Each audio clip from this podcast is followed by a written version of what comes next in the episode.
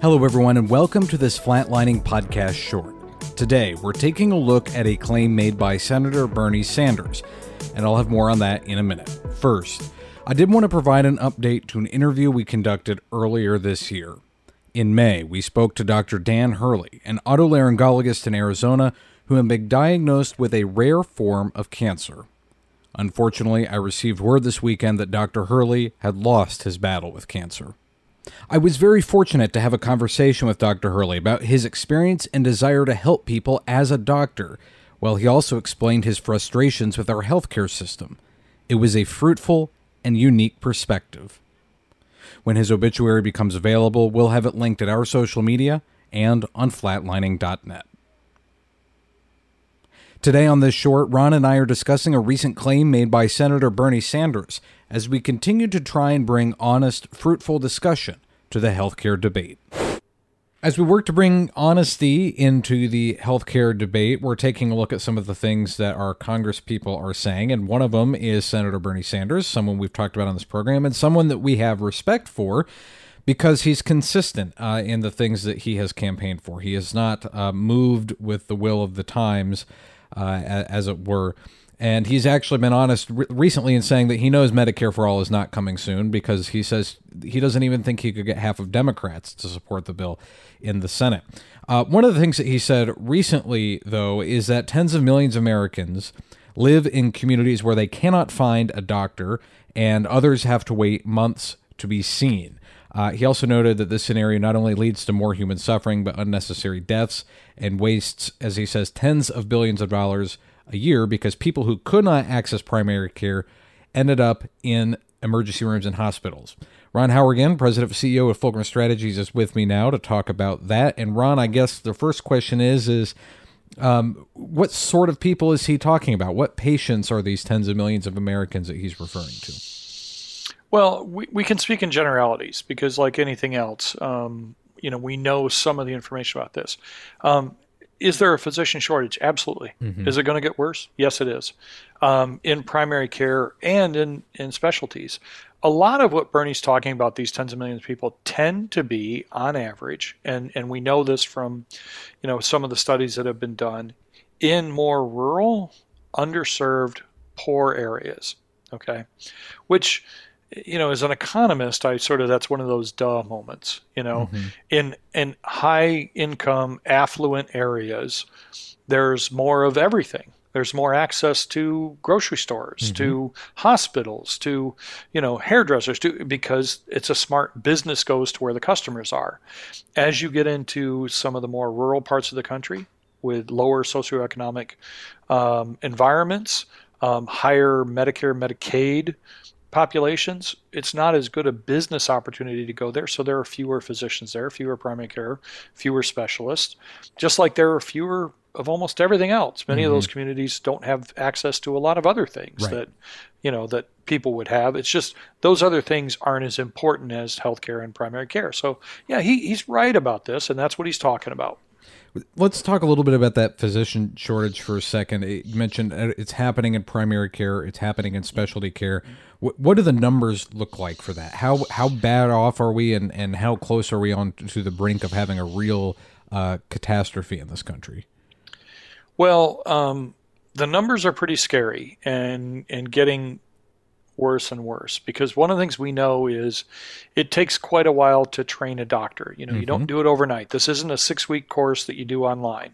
Um, you know depending on your specialty and subspecialization it's you know 10 to 14 years worth of training.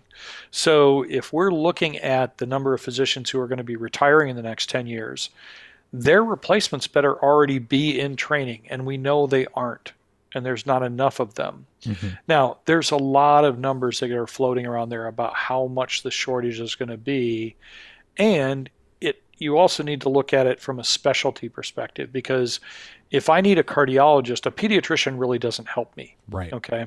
So there are some specialties where it's going to be significantly bad, um, but we're talking about tens, if not hundreds of thousands of doctors short. Um, in some communities, um, in some specialties, that's going to be very acute. I think one of the one of the numbers I saw was a shortage of up to 48,000 primary care physicians by 2034. That's a pretty alarming number. Mm-hmm. Um, and so, yeah, we're we're you know we're going to face some really significant challenges about that in the future. Going back to Senator Sanders' statement about the the tens of millions that don't have access to primary care, part of the issue here, and this has been uh, studied by the uh, University of Michigan and some other out, uh, organizations as well, is whether or not people want a relationship with their primary with a primary care provider. Um, I know that there's constantly talking about men in particular don't like going to the doctor. There's studies on that that, that demonstrate that men are less likely to go to the doctor if something goes wrong. But first let's talk about the value of having a regular primary care physician and why it's important to have a relationship like that. No, and you're absolutely right. I mean, there's there's one question is, well, could you go there if you wanted to? There's other question, do you even want to, and will mm-hmm. you? Um, and those are hard to tease out.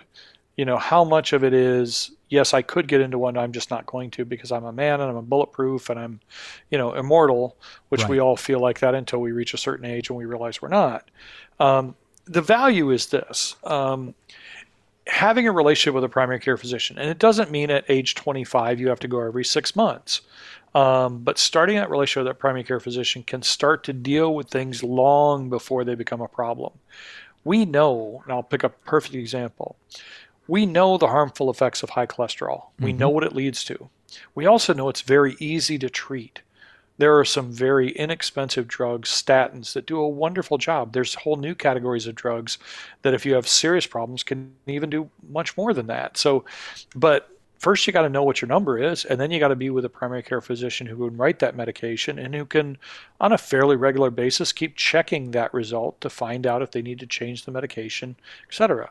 Let it, let alone things like educating you about diet and exercise and all those other things.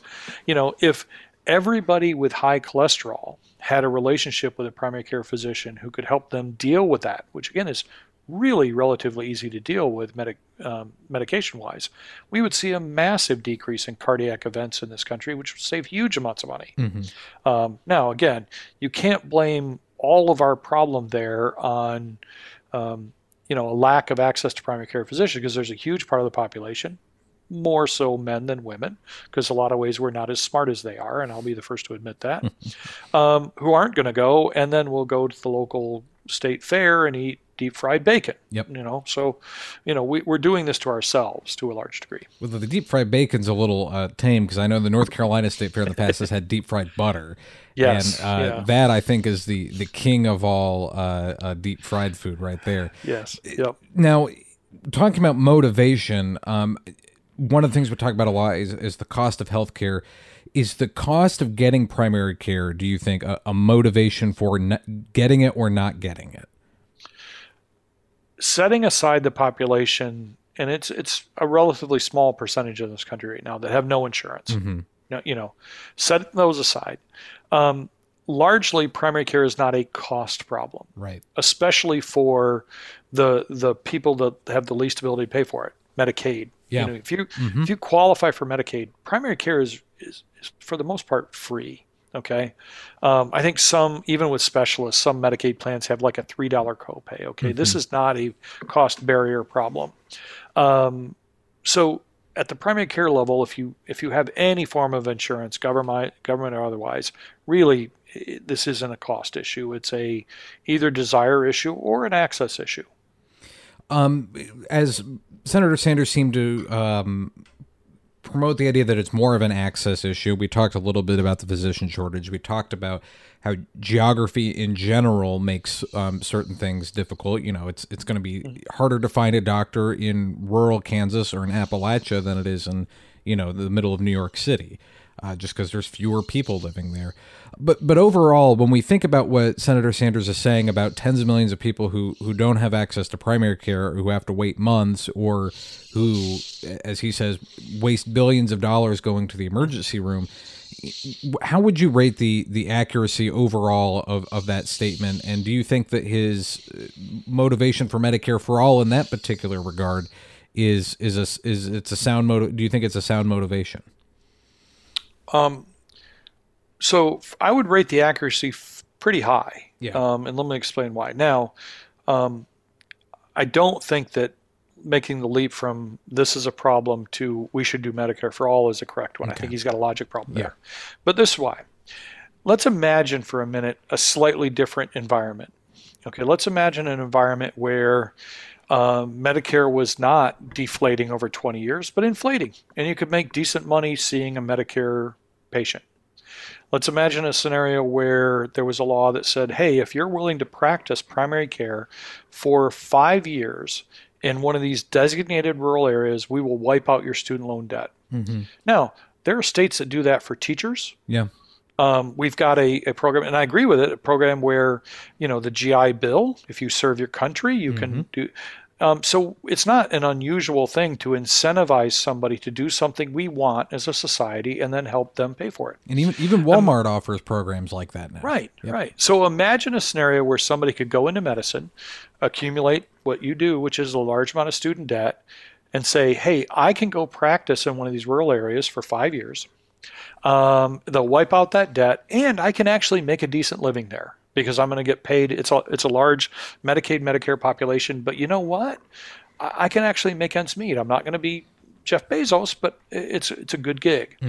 We wouldn't have this problem um, this problem would largely solve itself because the people who go into medicine want to care for the elderly and they want to care for the people who need them the most, the poor. They just can't do it and still survive. So I think Bernie's Bernie's point is pretty accurate. I don't agree with his solution. I don't agree that Medicare for all solves it. I think it makes it even worse. But the solution is fairly easy. Mm-hmm. Now, the problem is that solution also comes with the need for a tax increase. Well, that's where we get problematic with it. Nobody wants to pay for it. We want the, you know, the goods. We just don't want to have to pay for it. So, long-winded way to say, I think he's pretty right on that that it's it's largely an access problem. Well, what's funny is I think you inadvertently, uh, uh, very accurately described the '90s sitcom uh, Northern Exposure about the Columbia medicine Right. doctor that goes to live in Alaska because they, they Exactly. paid for his. The state of Alaska paid for his uh, uh, healthcare education. Uh, Ron, thanks for joining us on this Flatlining podcast short. I appreciate it. Thank you. The Flatlining Podcast is a production of flatlining.net and Fulcrum Strategies. Copyright 2023, all rights reserved. Be sure to subscribe to the Flatlining Podcast on Spotify, Google Podcasts, Apple Podcasts, Amazon Music, the iHeartRadio app, or wherever you listen to podcasts. For Ron Howrigan, I'm Matthew Handley. Have a good week.